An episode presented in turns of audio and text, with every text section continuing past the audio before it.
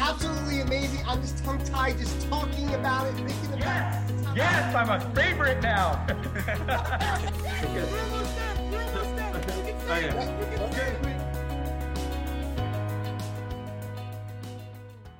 Welcome to the Extraordinary Being Movement, where we inspire you to take action, influence you for change, and motivate you for success. Hi, I'm your host and coach, Len DeCarmine, and we have an extraordinary show tonight. We're going to be talking about mental health and the five pillars that Dr. K has to share with us. But before we introduce our guest, I need to introduce my two favorite co hosts, the one and only Fred Martinez. Fred, how are you today? It's a blessing to be here today. Today's going to be a really good show. I'm just going to say because everybody is struggling with emotional health right now. Fantastic. That and Christopher Shiver. How's it going, Len? Um, today, uh, if I'm correct, we're gonna learn about EQ. What is EQ? What, what is yeah? What is EQ? What what is that, and why is it important? Right? Well, we're going to find that out tonight on our show with our special guest. So let's not waste any more time. I want to introduce Dr. K. Most high achieving entrepreneurs, professionals suffer in constant stress, and Dr. K is here to help us out. As your emotional health mentor, he helps you end burnout so you can reclaim your energy and passion for life. Dr. K, welcome to the show.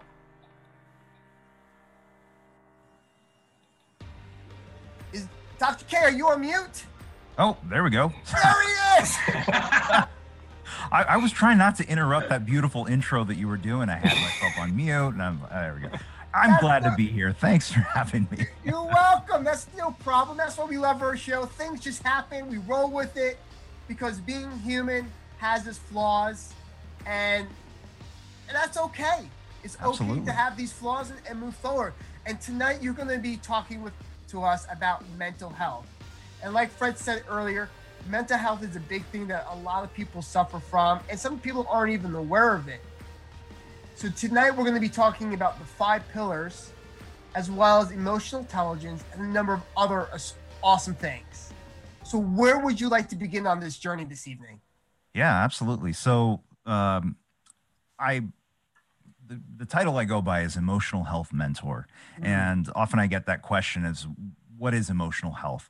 It's good to start with that definition. Um, emotional health is a person's ability to identify, process, and act upon feelings in specific circumstances and over the course of time.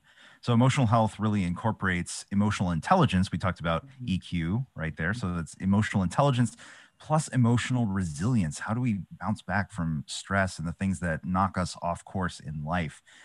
So uh, emotional intelligence, uh, that part of it, right? It's Yes. it's the awareness of one's emotional state and those of others, uh, especially in response to external events, external stimuli.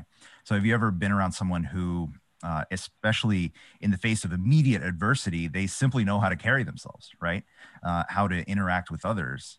Um, and then there's some people that, in the face of adversity, they fold and they become maybe snippy or uh, very difficult to work with. So, emotional intelligence incorporates that. It's it's extremely important, especially in leadership uh, at, at all levels. And the other part of emotional health is emotional resilience. So this is one's ability to adjust to circumstances and recover from emotional setback.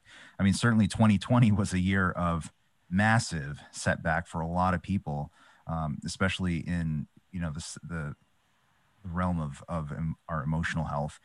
And I think what you saw is that the people that were better equipped in the realm of emotional health, better equipped from a standpoint of emotional resilience, were able to, if nothing else, uh, make the best out of difficult situations, right? And, and some people even figured out how to thrive. Maybe they pivoted their businesses. Maybe they they they took on that thing that they always wanted to do because they ended up losing their job, so they went and pursued their passion project and made something out of it. So, uh, emotional resilience is key to being able to handle the craziness of the world, no matter what happens at whatever point in time. No, I, I love that. I appreciate you explaining that to us uh, a little bit more clear because emotional intelligence is, people don't talk about that in their daily lives. And that plays a big part in who we are and how we function. Because if you don't have the right emotional intelligence and understand that, grasp of that, it's hard to you know have a balanced life. Right? And they talk about a lot of in business and in leadership, of course. But let me ask you this: how how can somebody day to day just kind of improve upon their emotional intelligence, or kind of is is there a way to explain a little bit clearer so that they're more aware, they can become more self aware of their emotional intelligence? Well, I think it's actually what you just said. Self awareness is where it starts. So, uh, for instance, uh, we'll, we'll talk about uh, my five pillars of emotional sure. health here in, in, a little bit. But one of them is our our own way of thinking, our psychology, our mindset, the way we talk to ourselves. So, for instance, how many times have we been in those situations where maybe we make a little bit of a mistake and we say, "Oh, I'm so stupid," right? Mm. Like, it's so, so natural. Yeah. It's innocent, right? Or just say, "I'm so stupid." but let's unpack that a little bit. Did are we stupid or did we do a stupid thing? It's two very different things. When you say I am stupid versus I did a stupid thing, sure. I am is a statement of identity. Mm-hmm. I did is a statement of action. What is more damaging, right? If we're always saying I am, be very careful about the words that come after I am because we will always take actions that are most consistent with who we believe we are conscious and unconscious actions. So when you're looking at building emotional intelligence, the first thing you can really look at is the language that we use to speak to ourselves because they will words matter. They will really uncover so much about how we think, act and feel. So the first step is to just notice those words without judgment and just let the oh, I noticed I did that. Okay. The next step would be is there another way I could phrase that? So maybe the second thing would maybe the alternative would be, oh, I did a stupid thing, mm. you know, which is okay. We all make mistakes. Yeah. I was on mute when we started. I mean, like it's okay to make mistakes. We gotta we gotta roll with them. But if there was once upon a time uh, where yes, I would have absolutely just beaten myself up for that, yeah. uh, saying how could I make such a mistake? How unprofessional! Uh, I'm such an idiot, and um, you know that that was no way to live. And thankfully, we can go into my story here as well because uh, it really does shape why I do what I do. But ultimately, yeah, if, when you're trying to build emotional intelligence, the first step you want to do is awareness. The first step in that is noticing the words that you use to talk to yourself. No, and I completely agree with you. Language is so powerful, and people don't realize that. When you were speaking, what came up to me was that childhood rhyme, sticks and stones will break my bones, but words will never hurt me we all know that's BS at this point because the words are more damaging than the sticks and stones really are because those words stay with you for a lifetime. Those bruises will heal. But if you don't know how to heal and you take those words personally and it becomes part of your belief system, you know, saying I am stupid, you start to believe that you're stupid. And then you start seeing things in your life to correspond with I am stupid because you now you have what's called a reticular activator going on in your mind, bring noticing more of the noticing more of that. It's like you want to go buy, you know, a yellow Corvette. You don't see any until you start looking to buy that yellow Corvette, and now you see them everywhere. And the same thing with you labeling yourself as something. Everything you do in your world now is going to reinforce that at times. So words are very powerful and how we use that you know, it's something that we need to be very aware of in life. So, so uh, Fred, what's going on, man? You got a question? Yeah, I got a. I, I want to make a comment. The thing sure. about the uh, the I am. Here's the thing where stand-up comics have a high degree of depression that most people don't are unaware of. A lot of it, they use a lot of self-deprecating humor and so they said, Oh, I'm so pathetic. I'm this, I'm that. And because that is the quickest way to get a laugh to when you're pointing it at yourself rather than deflecting it to someone else because sometimes people look at it as you are making fun of someone else but when you make fun of yourself everybody can make a laugh you're making a laugh about yourself but it does have an effect on the individual who is the stand-up comic as an example because when you, people are unaware of that, sure. that when you look at the, uh, the, the the severe depression that they go through, just wanted to bring that up. No, and, and that could be a prime example of why we lost so many great comedians to drug use and suicide and depression as well. And I know you've been a comic yourself in the past and been on stage and inter, you know, been around that type, those people and in, in that world. So I appreciate you bringing that up and sharing with that with us tonight, Fred. So Dr. K, tell us about this journey of yours. You know, your this your life journey. What's how you got to where you are now? Yeah, absolutely. So rewind about 10 years. Okay. Right. And this is where I was. I was standing at the window of my wall to wall, floor to ceiling uh, wall uh, window at my, of my skyrise apartment in mm. Jersey City, New Jersey, right on the water, overlooking the New Jersey horizon. Not a building in sight of the height that I was on, where I was on the 30th floor. So I got the best views every sunset, every sunrise, absolutely gorgeous. And I was uh, in my late 20s working for uh, a Wall Street investment bank. And I was in a position where I paid off my undergraduate debt. I paid mm-hmm. off my parents' credit card debt. I was able to give more to charity than I ever dreamed that I could at that point in time. And I was a single guy in New York. So, I mean, it seemed like I had everything going for me, sure. except for the problem that I hated the man in the mirror. Mm. I had zero sense of confidence in me, despite the fact that my coping mechanism was always to outachieve, right? So whether it was going to an Ivy League university, then double majoring there, then work going to Wall Street, you know, moving up to getting promoted as quickly as I, I could, all those things to that I thought every achievement would help me feel better about myself and, and nothing ever did, right?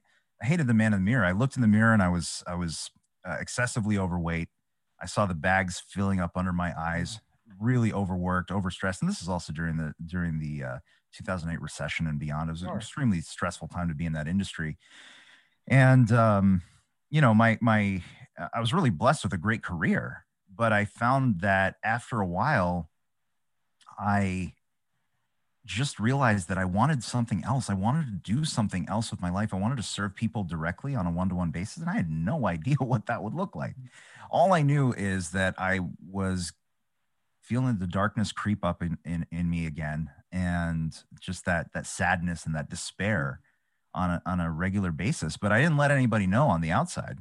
And the loneliness was just, just unbearable, right? Dating wasn't going well. I was overweight. Just, I was just at, at a rock bottom in my life and right around that time, uh, I I saw my sister, uh, my younger sister. She came back from from her uh, undergrad studies at, at MIT for Christmas that year, and then three months later, she came back to visit my parents for her spring break. So I went up to visit everybody, and in that three month span, she had lost thirty pounds. Her skin had cleared up the cystic acne that she'd been dealing with for years. It's just gone. She looked unbelievable, healthy, vibrant, happy and I was I was just at one of those. You ever been at rock bottom? Sure. It's actually one of the most beautiful places to be because you are willing to do anything to grow and get better and improve. You're you don't put limits on yourself. And I knew the moment I saw her that it's like, okay, listen, whatever you did, sister, I'm gonna do because clearly we're genetically similar, and if it worked for you, it'll work for me. So hesitantly, I still I asked her, so what did you do? You look amazing. She goes, uh, I been eating a hundred percent raw vegan diet. I'm like, wow. what? What? What is that? She said, I've just been eating fresh fruits, vegetables, nuts, and seeds, just as they are found in nature, uncooked, just apples off the tree, that sort of thing. Fresh produce. That's it. I'm like, uh, that's crazy. Um, but I have nothing to lose, so I'm going to do it. Sure. So, uh, and I had this moment of clarity where I was like, normally I would just go all in and then crash and burn and fail and say, see, you know, mm-hmm. but that time I said, you know what, I, I'm just, I'm going to try something different this time. I'm just going to slowly transition into it at whatever pace happens. Well, turns out I gradually started changing the way I eat. And then within three weeks, I was at the lowest weight I'd ever been as an adult. Wow. And that was the point where my mind just allowed itself to open up to possibilities. All of a sudden, in one flash, as I looked at the number on the scale, I realized that the body I wanted, the weight I wanted to hit, the look I wanted to have, the life I wanted to have, maybe it was possible. Hmm. It might have been possible. So at that point, I just was living in wonder. What could be? You know, as children don't put limits on themselves, right?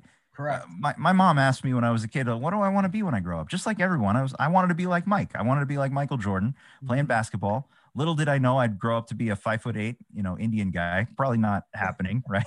to, to be Michael Jordan's level. But I didn't put that limit on myself back then. I was like, no, I'm, I'm going to be an NBA player, you know. So, and I felt that same level of wonder where I was like, hey, what is possible? Maybe anything's possible. Let's just see what happens. So I just quietly started, you know, eating more of my raw foods and juicing and all that stuff. And and then uh, you know, people at work started asking me, so hey, Arthur, I see you're losing some weight. You know, can you help me out a little bit? Mm. So I just gave some recipes and whatnot, and and this blew my mind. I saw, yeah, people lost weight, but I saw type two diabetes go away, hypertension go away, cholesterol issues. I one of my bosses, uh, his doctor reluctantly took him off the statins after six weeks of eating, uh, eating, you know, whole plant foods. Mm. And I'm like, I, I don't know what I'm doing. All I know is this is incredibly gratifying. So I was thinking, I gotta, I gotta do this for my career. I looked up, you know, what, what would I, I what would I, I, I want some credentials. I want some knowledge. I want some real, I want something behind my name to show that I did the work to be, you know, able to talk about these things, uh, whether it was nutrition, whether it was the this um, psychology aspect of things. And I found out about naturopathic medicine, mm. and uh, I found a you know naturopathic medical college here in Arizona. Arizona is a, a licensed state with a super wide scope of practice for uh, licensed naturopathic physicians, and so I found out about Southwest College of Naturopathic Medicine. Uh, and I called up my sister and I said, okay, you know, I never really wanted to go back to school after Cornell, but what do you think if I just set aside, leave, leave Goldman and, you know, go spend four years going to naturopathic school? She's like, you know, there's one of the best ND schools in the country is here in Arizona. Why don't you move down here? I was like, oh, she just moved here to work at Intel at the time. I was like, well, this is just serendipity. So I moved down here in 2013, uh, enrolled in medical school, and um, it was it was this incredible ride where I realized I was flying from New York to Arizona, and I had this realization that nobody knows me. Mm. This was an opportunity yeah. that I could completely redefine myself, and nobody was going to treat me with any reflection of who I used to be. So I was on the plane and I started visualizing okay, what does Dr. K of the future look like? Mm. Right? How does he think? How does he act? What are his routines and habits? What is his morning routine? How does he treat people? How does he talk to people? How does he talk to himself? Right? How does he exercise? How does he eat? Right? What books does he read? Does he? I didn't used to read books. Then I became an avid reader.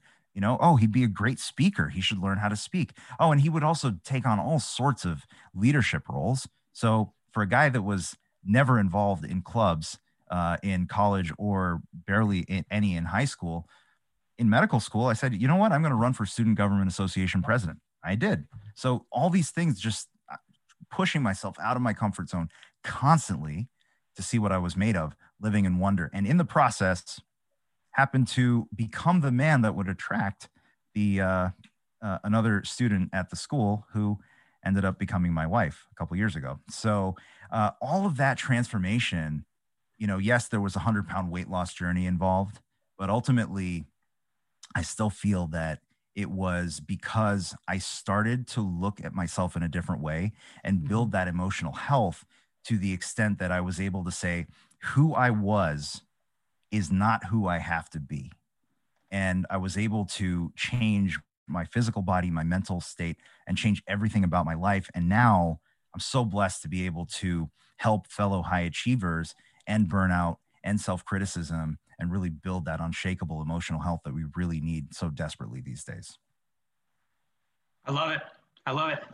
Uh, especially when you're talking about the diet. Most people don't realize what you consume in your food and what, cons- what you consume in your mind makes a big difference in your life. And the one thing that, uh, as myself, I'm an electrical engineer, and when I look at the food that you're eating, it's heavily alkal- alkaline. And when you look at cells, cells are going to be moving, they're going to be electrified. When you look at the, the, the, least resistance between a positive and negative electrons and how they, they interact with each other, that that's where energy is being made. So with the, because I know I have done research on the whole aspect of eating more of an alkaline based diet, that you get more energy and you feel more vibrant. Uh, everybody that I know that I've talked to about living like a vegan lifestyle, skin impeccable, uh, tons of energy. Uh, the one other aspect is trying to find a lot of athletes that are doing that. There's only a, quite a few, there's only some few athletes that I do know that are completely vegan. Uh, a friend of mine who wasn't on the Olympic team, that he is a vegan you know that's the thing is saying how can you get the amount of protein in that uh, to sustain a athletic life for the re- body repair right i mean it's um there's there's a lot of uh, you know good uh, peer reviewed research both from epidemiological levels all the way down to you know test tube studies that uh, when you look at the aggregate of data i believe really points to if nothing else, eat more whole plants, right? Like whether it's 100% or not, you know, even even when I when I we'll talk about here nutrition as one of the five pillars of emotional health. Um, the people that I mentor in in you know again building emotional health, um, some people decide to go the 100% plant-based path, right? That's the path I'm still on. Um, but it, it, not necessarily has to be for everybody, right? But it, the point is that there is still no substitute for whole plant foods, the fiber, the uh, you know the short chain fatty acids that the bacteria in our gut um, pre- uh, create from uh, consuming those uh, f- consuming the fiber from plants that then have so many vast uh, effects in our body. So, um, but the nonetheless, like whatever flavor of healthy diet uh, you, you look toward, the bottom line is manufactured foods right? Processed foods, refined foods, like they're not food. They're not food. You know, if if we want this to work right, if we want every cell in our body, like you said, to work right, and you want those electrochemical gradients to work right, um, you know, if you want every every uh, uh, transporter protein in every cell to work correctly, uh, we need to use the right fuel, which is food from mother nature it's there's just no way around it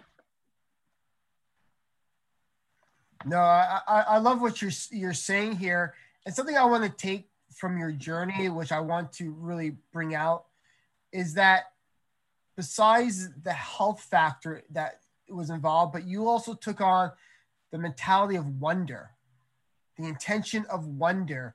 And that started to open up new doors for you new opportunities. And that in addition to that, you started to envision the man that you wanted to be.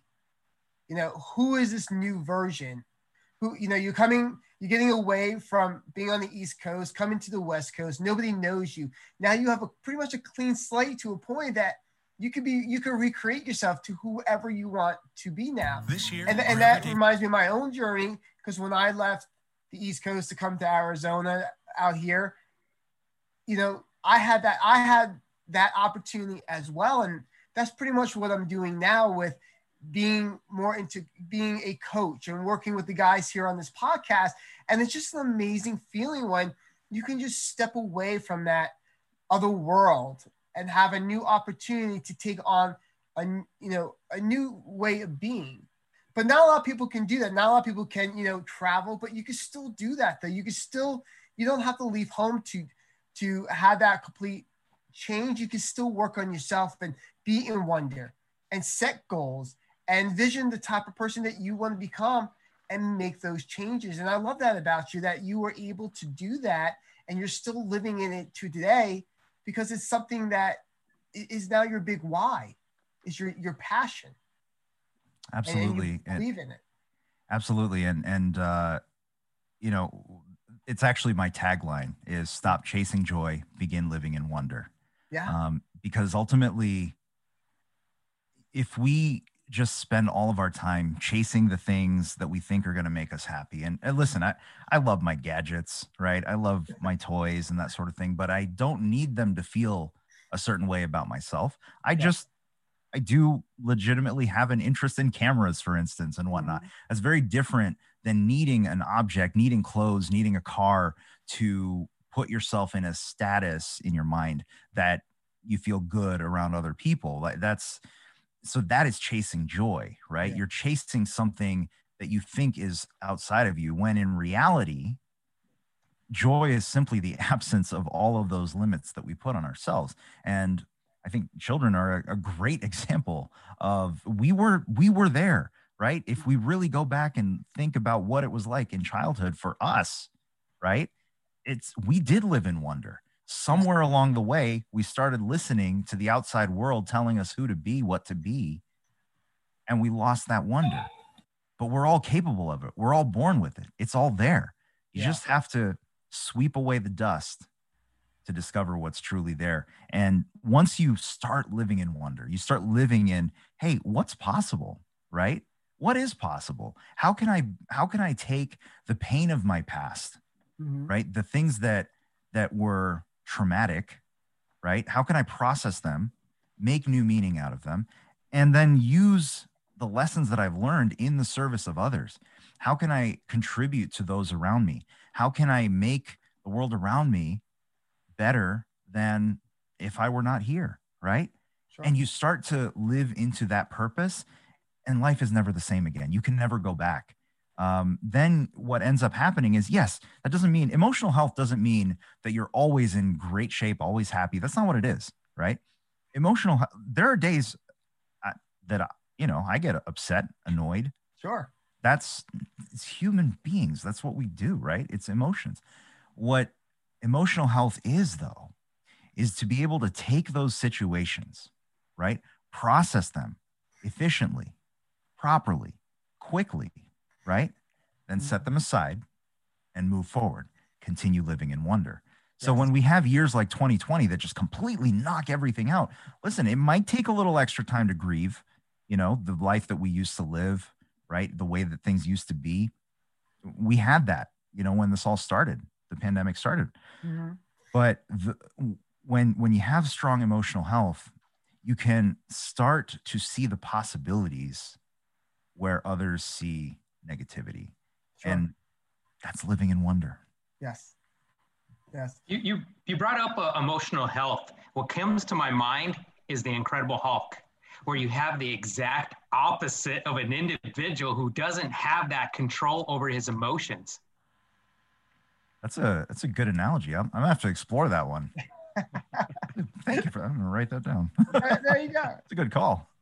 Yeah, and a lot of people don't have control of their emotions because a lot of people don't understand what's triggering, triggering them. Know, when I tell people, you know, I always tell people anger is a secondary emotion. There's something else causing that you to be angry and and causing whatever that is. So there's always something underlining and it's important to reflect. You know, take a moment, reflect to understand these emotions that you're going through and really re-experience them.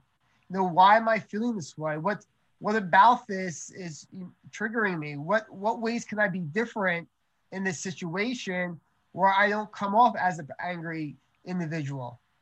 You know, so mental health and emotional intelligence is vital to being a human being, vital to you know your life to understand how to move yourself through this journey, and to you know really elevate other people along the way to educate them. Absolutely, and and you know, the reality is that you know I talked about how uh, a little bit about my wife or mm-hmm. the lady who became my wife at the time, uh, and I met, and really it was I wasn't for years. I was back when I was in New York, you know, dating, putting myself on online profiles, like all this stuff, trying to seek out, like trying to make something work. Yeah, I was so lonely And when I when I started my my emotional health journey, my physical transformation journey, I just rode the wave. I was like, whatever this is, this is awesome. I'm just going to let it happen. And when that happened, I was able to, you know, transform into a person that then became magnetic hmm. For the right person. And ultimately, yep. that's what ends up happening is we become magnetic, not just for, let's say, a, a romantic relationship, but for friends, for, you know, maybe you guys met, right? There's an, an a, a, a common bond and attraction that you guys have to working with one another mm-hmm. because of what you believe that you have codified in the form of extraordinary being movement right yeah it's it's but that doesn't happen without us living into that vision of who we want to be intentionally mm-hmm. right and um as we start to do that we do bring in uh, different people into our lives ones who uh, ones who enhance uh, who we are and what we're trying to do. If, if I, I'm gonna, I'm gonna jump in real quick and just say this. Uh, you're, you're 100% right. We have to live into what we're doing, and and I feel like 2020 has shown a lot of the world that a lot of us are not practicing what we preach. And and, and, speaking of that, right, I I've been able to talk most of this podcast because my son keeps coming in asking me where's the remote. And, and, so I'm sitting here and we're talking about emotional intelligence, keeping ourselves calm and relaxed. And I'm sitting here like muting my, my mic and everything, trying not to ruin the podcast. And here we are talking about being able to see the emotions, understand them, and move forward. And in my head, I'm like, wow, I'm about to lose my mind on the podcast while we're talking about this subject. and, and and so I haven't. I haven't. I'm being completely calm and relaxed. I told him, it's like, no, you go look for it you'll find it eventually. But if I can't, then no TV. that's not a bad thing. Actually, that's a good thing. And and so and so um, I, I really want. To, I would love to hear more about how how you're living into it. How how you're helping others live into it with your five pillars. I, I really want to know how that works. Absolutely. So the the five pillars, um, and this is partly uh, you know assembled through my own experience and also through working with others and obviously the uh, uh, the the science that goes with it um, and I, I, really boiled it down to and it, it's not to say there are not other factors that influence your emotional health but i found that when uh, the clients that i'm working with when we optimize these five areas of their life everything's different it stays different mm-hmm. life is better right so, number one, uh, your psychology. And by this, I mean your established thought patterns and beliefs, the way you talk to yourself, uh, your history of trauma. Um, the stories about you know the facts of life that you grew up around uh, this is really personal development uh, is your willingness to step outside of your comfort zone to discover what patterns have been unconsciously running your life this is your ability to create and live into uh, the vision of the person that you wish to be that's number one. Number two is your relationships. Mm. Obviously, we've all heard you know, the average of the five people and ideas you spend the most time with, right? But it bears repeating because it's so important. Uh, if our relationships are sour with those five people, or even one of those people uh, that we spend the most time with, our emotional health is going to suffer. End of story. That's just the way it is. Um, there's no way around it. So, working on your relationships means addressing the pain points, right? It means uh, addressing the pain points through significant other, whoever else is close to you. Um, means having conversations with your boss, your coworkers, to create a, an environment that's the most conducive to emotional intelligence and emotional resilience. Um, really, it means releasing who you think you should be around them for them and embracing who you are uh, so that you can attract like we said, the right people into your life. So that's number two is your relationships. Number three, uh, your nutrition. So, you know, what does nutrition have to do with emotional health? It, it, a lot, actually, because uh, it, our our brain and nerve function, if it's if it's not operating at appropriate capacity, we're not going to feel well. It just and it's just we're not going to feel well. Uh, if we don't feel well, our emotional resilience is going to suffer. Right? Neurotransmitters are the compounds that aid in sending signals throughout our nervous system. So things like epinephrine, dopamine, serotonin, GABA, uh, the list goes on, right? What you may not know is that 90% of the neurotransmitters in our body mm. come from our gut. 90%. Wow. So this gut brain axis is a real thing. Um, and there are an estimated 100 trillion bacterial cells that live in our gut called the gut microbiota. We think, we, or you can hear as the gut microbiome. Technically, that's the DNA of all those cells, but we'll call it the gut microbiome. It's a little more colloquial, right? And these are responsible for, uh, you know, the creating the compounds and regulating the compounds that we need for you know nervous system function immune function i mean really the list goes on the we're just learning starting to learn the tip of the iceberg how important our gut microbiome is to our overall health. Those cells outnumber our own cells by a massive margin. So to take care of our gut microbes mm-hmm. is to take care of our health to take care of our emotional health. Um, so if we eat too many foods that harm those gut microbes uh, you're going to lose the body function that those microbes provide. So diets that are high in refined sugars, fried, fats, um, processed foods, uh, high in animal products uh, tend toward producing that suboptimal gut microbiome. But on the other hand, diets that are high in whole plant foods, insoluble fiber are really essential for a thriving uh, gut microbiome and therefore emotional health. That's number three, nutrition. Number four, your sleep. And come on, let's be honest. High achievers were like, "Oh, sleep is for the weak. I'll I'll sleep when I'm dead." You know, and nothing, nothing could be farther from the truth. Um, sleep is like the first thing that goes out the window when we have a lot of things to do. And and I totally get it because, like during my undergraduate studies at Cornell, um, my freshman year we had 30 weeks between two semesters. I pulled 37 all nighters wow. that first year. 37. Wow. I went 100 hours without sleeping once, right? All because I thought I didn't have time. That was the story that was running my life is I don't have time. Needless to say, my emotional health was not good at that time, right? It's it's just the way it, it, it was. Then I go to Goldman and I'm like, all right, I can't sleep four hours a night anymore five, right? six, right? And so in my 20s, a lot of it was, again, five, six hours a night. Mm. Then in the 30s, I go to medical school, right? Now I'm like, okay, I need, I need at least six now. I'm getting older. That's why. That was the reason I gave myself. Not fully diving into the science behind why we need sleep. Uh, ultimately, now I am at the point where uh, I go to bed at nine o'clock. I wake up when my body wakes up, and then I adjust my work schedule and everything else and my my tasks around the waking hours that I have because nothing is more important than that sleep.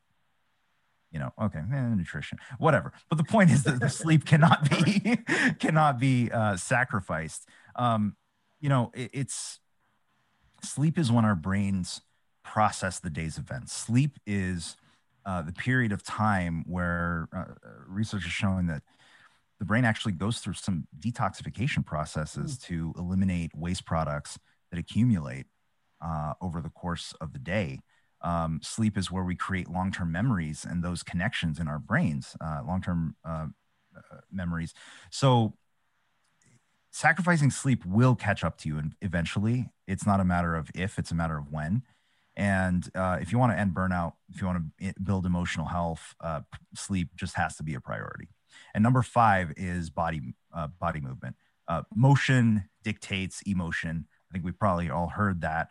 Um, and just think about it like how great do you feel after a workout you know the endorphins are running the blood's mm-hmm. flowing and um, your body and mind in those moments feel in sync and isn't that what we're trying to be at all times? Shouldn't that be the case rather than living completely up here or living completely in your body and feeling disconnected? We want that connection. We need that blood flow. We need it, we need that in order to operate at the highest level. If you want to feel good, if you want to feel your best, there's no substitute for moving your body.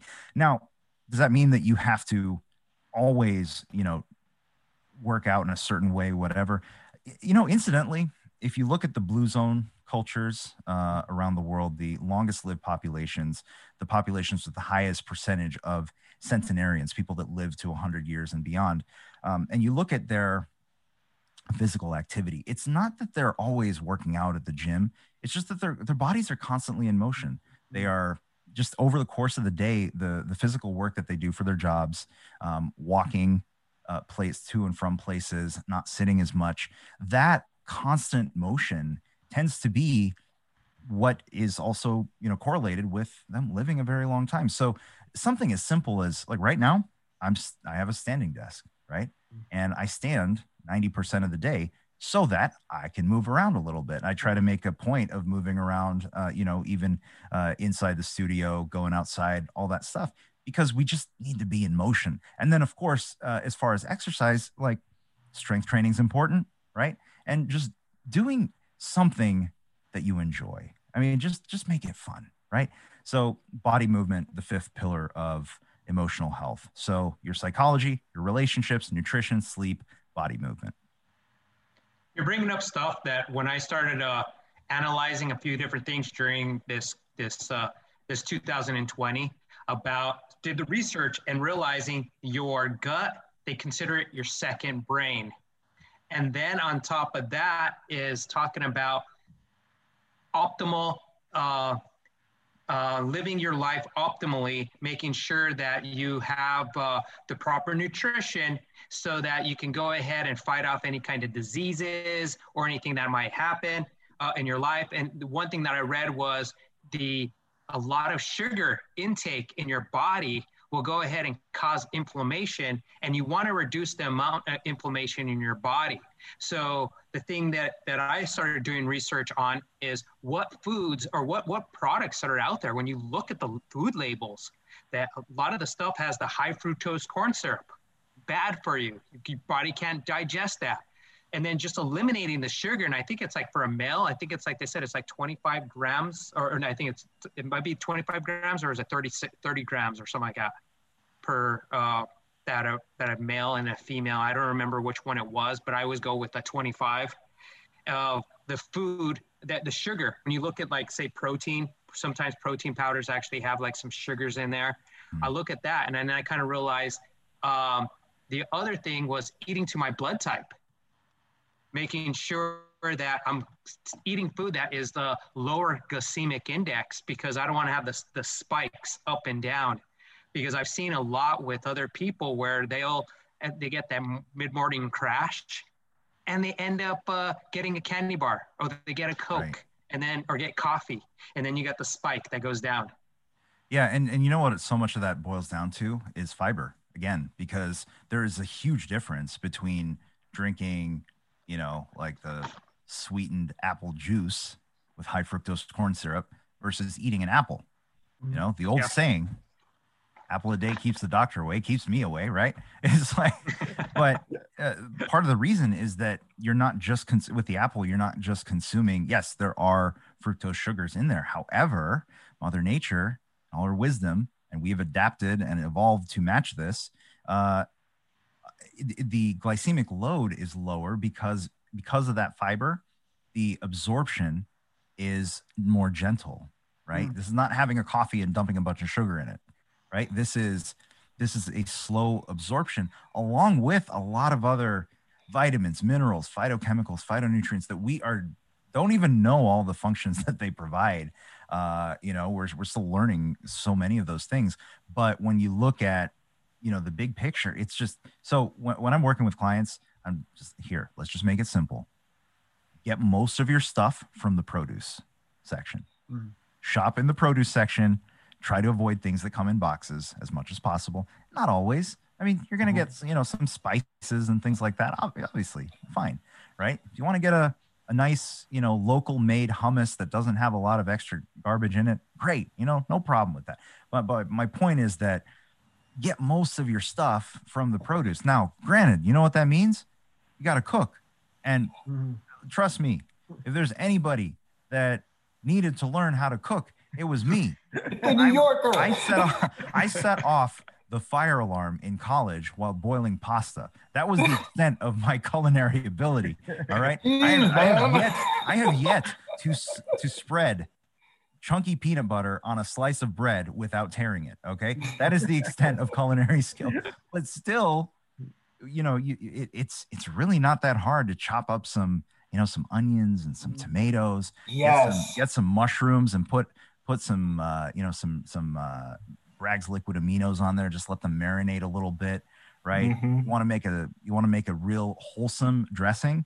Take some cashews, soak them a little bit. Maybe add a little probiotic if you got some time. Let it ferment slightly. Add some apple cider vinegar, some other spices to it, just to your liking. And now you have a creamy, delicious, you know, uh, dressing that you put on your your nice salad. Make food in bulk. Have it in the fridge.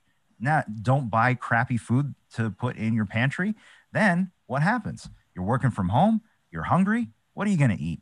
You're going to make a good decision because you have convenient options that are incredibly healthy right next to you. And then you feel good about yourself, right? Because your health feels better. You're able to fight off, you know, the colds a little bit better and, and all that good stuff.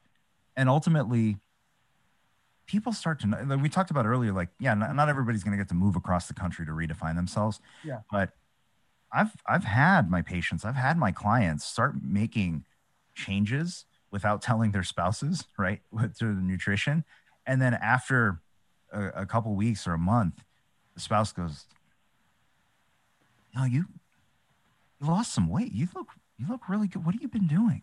Right. And now all of a sudden they're on board.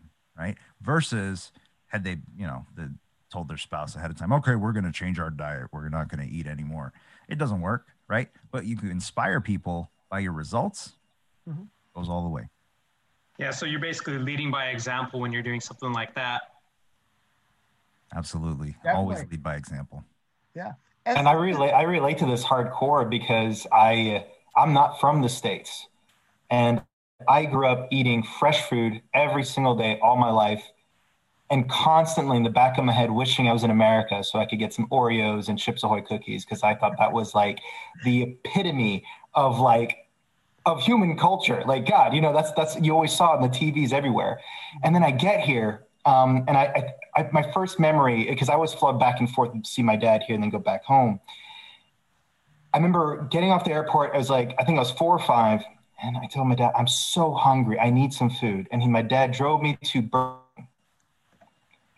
And this was the first time that my mom didn't come with me to the states. This, this, my dad gets to just keep me this time. And he goes like, you know, Burger King. Well, the kids love it. It's fine. Just eat it. I threw up everywhere in the parking lot. it was traumatic. It was hardcore, but I got used to the food over that time. But now, now I'm pushing my 30s. Everything in my house is produce. We always cook dinner. We always sit down and eat it. And I'm just, it's like you said, the, the, the, it's the food here. If you're not careful, if you're not educated, right, the food here will kill you slowly how do you go about with your clients? Because I, I know you, you, you lead the way but it has to be quite frustrating on your on your emo- emotionally when you meet people who just can't get out of their own way to see the, the possibilities the, the, the other ways of living their lives. How do you deal with that internally? Uh, you know, it's it's really interesting you say that um, because when I first went through that whole hundred pound weight loss journey, it was I was just discovering what you just said, right? Like, hey, if we just eat this way, we have the best chance. Listen, there's no guarantees in medicine. There's never a guarantee in medicine, right? How something affects you, it's not the way how it's going to affect me, not the same way it's going to affect Len, right? But we just want to give ourselves the best chance. So I was like, hey, why did you eat more whole plants? I'm like yelling from the rooftops, right?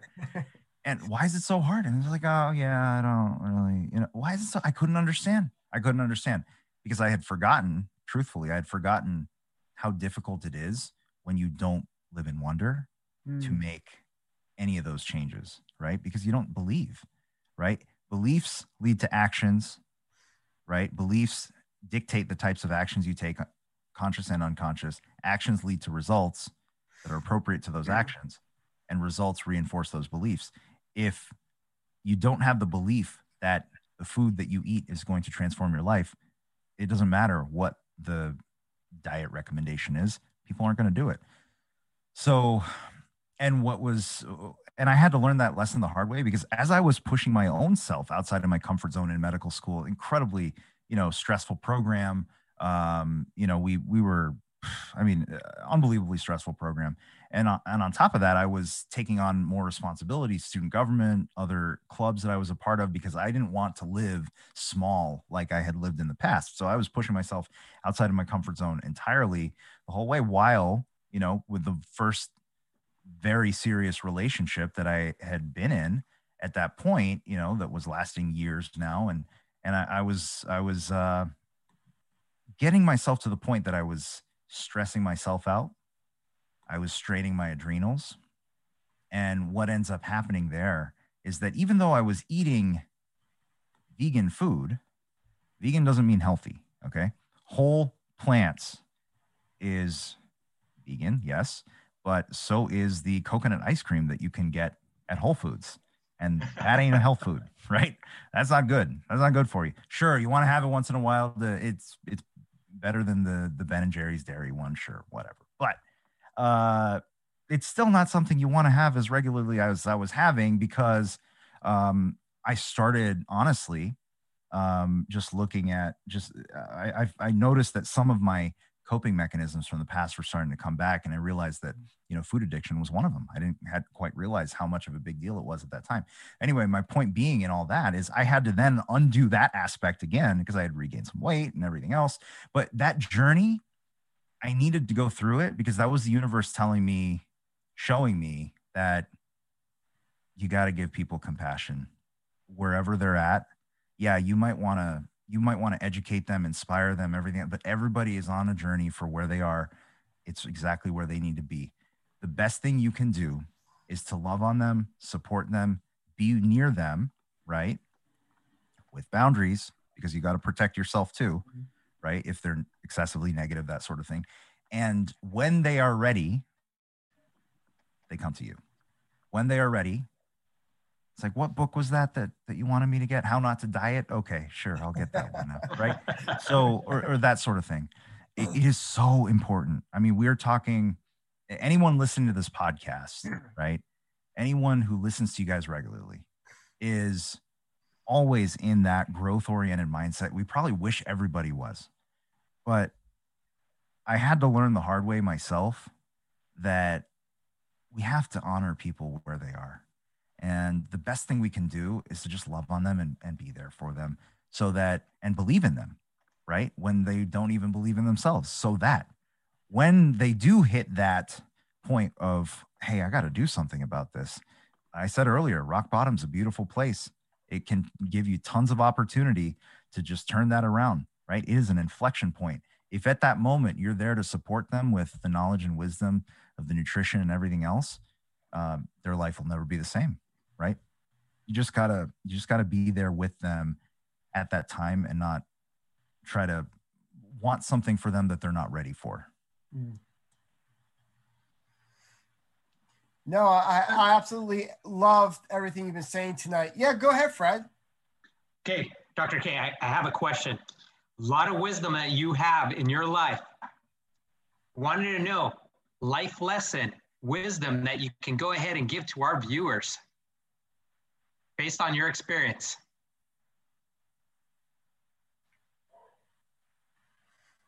Wow, I could, you stumped me there. There's so many things that I want to say.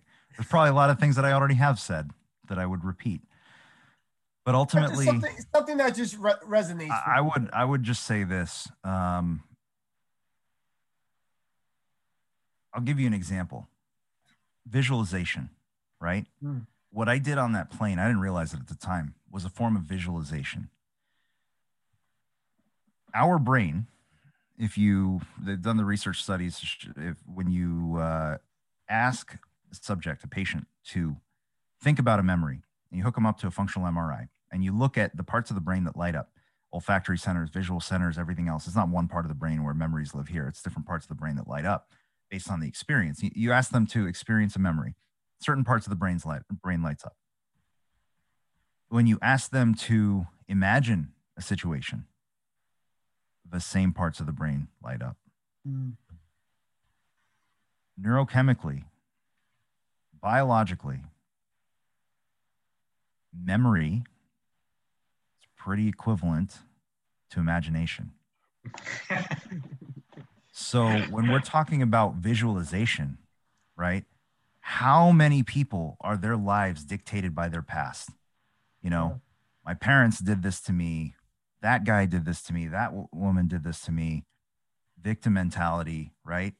And I, I honor that. I honor the pain that they've been through and the things that shape. But the truth is this there are elements about yourself that are extraordinary. Everybody has skills that are extraordinary, right? Some might be monetizable skills. Some might be maybe random pop pop culture facts that you know eh, that are great at a party, but they could probably figure out how to make something out of it on YouTube or whatever else, right? But point being that everybody has a skill, a superpower, several, and I guarantee you, you're talking about with comedians, right? How much of that superpower comes from their pain, right? How much of our superpowers come from our pain? If we can look at our past and say, hey, this happened, but what has my pain allowed me to do that I would not have been able to do otherwise? What has your pain allowed you to do that you would not have been able to do otherwise? You mm-hmm. were shaped by that. So, what if you could take that past, those memories, and say, these are the things that shape me into being great at these things. I honor that. I accept that. I'm grateful for that. These other things don't serve me anymore, and it's okay. I can make peace with that. And then to look at your future and say, this is the person I want to be. This is how I, the, the future version of me, the ideal self, this is how this person eats, thinks, the relationships, the, the way we talk to others, the way we, all those things, we map it all out. And we start to visualize into that in our daily practice or meditation practice every morning, right? Now we cease to live in the reflection of who we were and we start to live in the vision of who we want to be because your imagination, your visualization is just as powerful as your memories. Make peace with your past, use the pain from your past to acknowledge the things that have made you great because of it, release the rest, live into the vision of who you want to be, and that's how you become an extraordinary being. I absolutely love it. Tonight, you have brought so much value to the show. We've talked about physical health, mental health, intelligence, emotional intelligence, and you even gave us ways to cook food. You gave us recipes to make some stuff tonight, which has definitely made me hungry. That's for sure. So I want to just thank you, Dr. K. You have really brought a lot to the show tonight. You have really lit it up. And that's why we love having guests like you come on the show because you just jam pack tons of value. I know we can talk about stuff to the ends of time, but unfortunately, our show is coming to an end this evening. But before we let you go, we want to we want people to get a hold of you. How can people reach out to learn more about you, your resources, and get some coaching from you? Yeah, absolutely. So if you want to uh, follow me on on social uh, Instagram, YouTube, especially. Uh, search my name, Dr. Karthik Ramanan, uh, emotional health mentor. Um, and uh, you can go to my website, uh, DRKNMD, Dr. K, naturopathic medical doctor, drknmd.com. Or if you're really interested in, hey, you know, forget the you know the social media stuff. I want to learn something uh, like get me in on a workshop so that that i can really implement these things um, because it, by the way you know in in my workshops like here we, we talked about a whole lot of things tonight. My workshops are a little bit more tactical right? Mm-hmm. so let's here are some assignments. Here's the accountability here are people that are walking this journey with you. It's a very community driven experience. So if you want to join uh, one of my upcoming workshops, check out what topics there are. You can go to emotionalhealthworkshops.com, emotionalhealthworkshops.com, and uh, hope to see you at one of my upcoming workshops. Dr. K, this has been awesome, awesome show tonight. Fred, Chris, let's get some final thoughts. Let's go with Chris. Put some final thoughts from you. Uh, it just um, it's it's just great that you're you're out there, and I, I love the fact that you made that transformation from the way, well, because like that's before you made that transformation, you were basically just another another cog in the machine, And, and thank you for so much for getting out of that machine and actually making a difference, being an extraordinary being, and, and educating people. And um, last but not, not least, um, uh, thank you for the compassion that you're doing it with. Um, I know it's not easy, especially when you feel so much about what you're doing. Thank you. Thank you. I want to go ahead and say thank you so much, Dr. K, because you helped me realize one thing that's going on in my life that my struggle is my superpower. Absolutely is. There we go. Thank you again, guys, for having another great show, Dr. K. You're always welcome back as our friend for more to so that we can share more of the knowledge that you have. For those wanting to know more about Dr. K, check out his websites, his social media. He's a great person to follow. He puts out great content for you to take advantage of. Also, you can learn more about him on our website at theextraordinarybeingmovement.com. You can get some more information about Dr. K, listen to the show, along with many other amazing coaches that we have available to you. So, for more information, check us out at theextraordinarybeingmovement.com. Other than that, we wish you the best and have a great night. We'll talk to you soon. Bye now.